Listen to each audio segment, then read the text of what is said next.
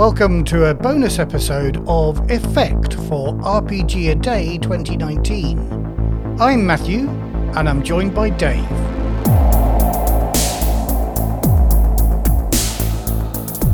It's day 11 of RPG A Day, the 11th of August, and the word for the day is examine. and what that makes me think of is examining the scene of crime Yeah. or the body for clues. so, Dave, let me ask you, what are your favourite detective games?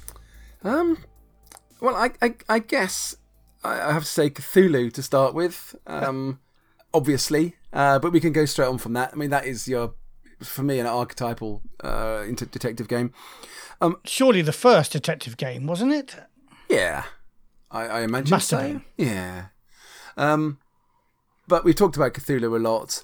Uh, I think you've probably got quite a lot you want to say here. But the other the other game I'll just briefly mention is um, the old James Bond role playing game that I had, and, it, and it might not be so much yes. sort of super sleuth Sherlock Holmes kind of detective, but Bond was always trying to unravel a mystery of some sorts and then kill the bad guy.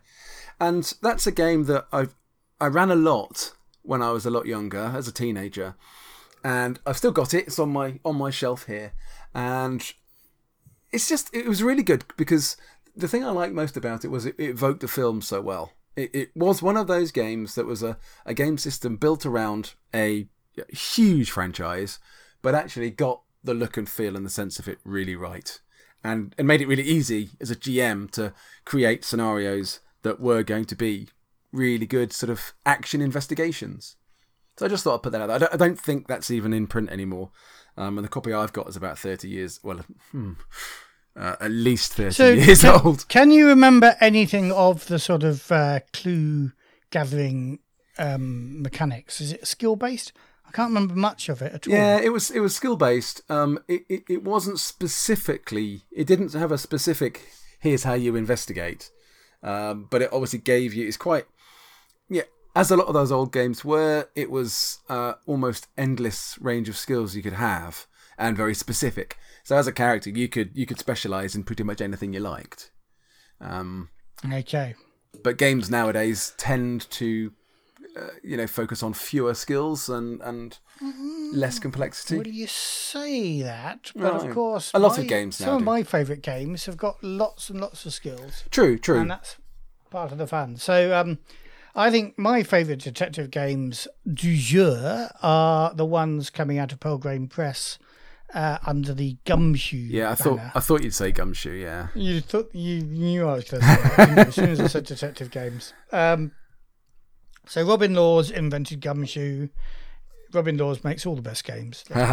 uh, he writes about the best games, and with Gumshoe, um, he he wanted to address particularly the problem of when somebody has to roll a spot hidden skill for the hmm. clue, and they fail, and then the GM asks the whole party to do it, and they all fail one by one, and nobody spots the clue, and the story stops dead.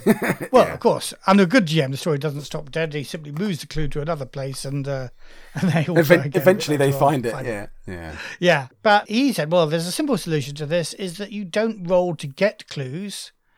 The game, of course, is in piecing the clues together. So, uh, in all the gumshoe games, and there's there's one for every flavour here. Um, my particular favourite is Night's Black Agents, but yeah. there are um, two Cthulhu games uh, that you can get. One is uh, Trail of Cthulhu, and the other one is Cthulhu Confidential.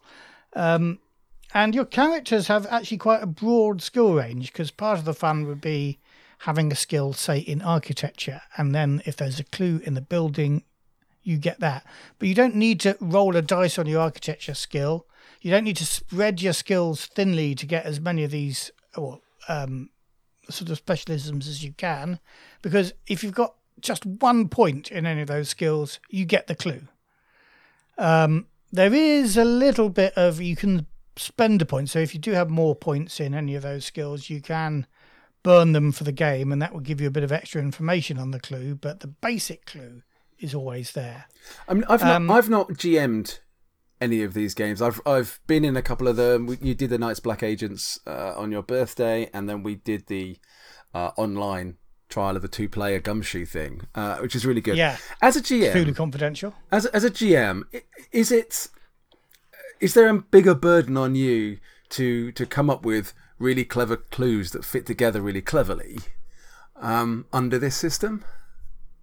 Oh well, I think there's another nice thing about how that works is is something we're going to have to talk about. Um, is, is that that you've got so many alarms going on. It's like We're going to have to return to this subject because it is actually an interesting one, and we could spend a few minutes talking about it. We'll do it another day, or we could just extend this episode by two minutes. Go on. or we could extend Go this episode on. by two minutes. The gun will give us. Okay, The so- gun's giving us three more minutes. Go on, Matt. I know you want to talk about it.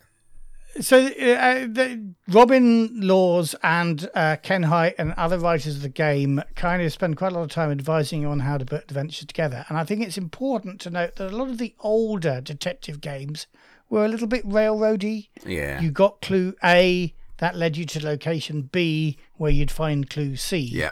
and uh, and these ones aren't. Uh, the, the these are quite clever in the way you put them together, in that uh, he throws a whole bunch of locations and situations and clues you could get there, and clues found in some place could lead you to make a choice about going to multiple other places. So, um, in a way, I think it's probably easier for a GM to to not worry so much about that, but to bear in mind that your clue might lead you to more than one other clue, and then uh, create what they call a spine, which brings the whole thing together and says Right. this this is the route that lots of people are going to take, but the way you may choose to go might you might divert off. So it's like a like an investigation web that could take you anywhere, but it brings you back to the spine at the end.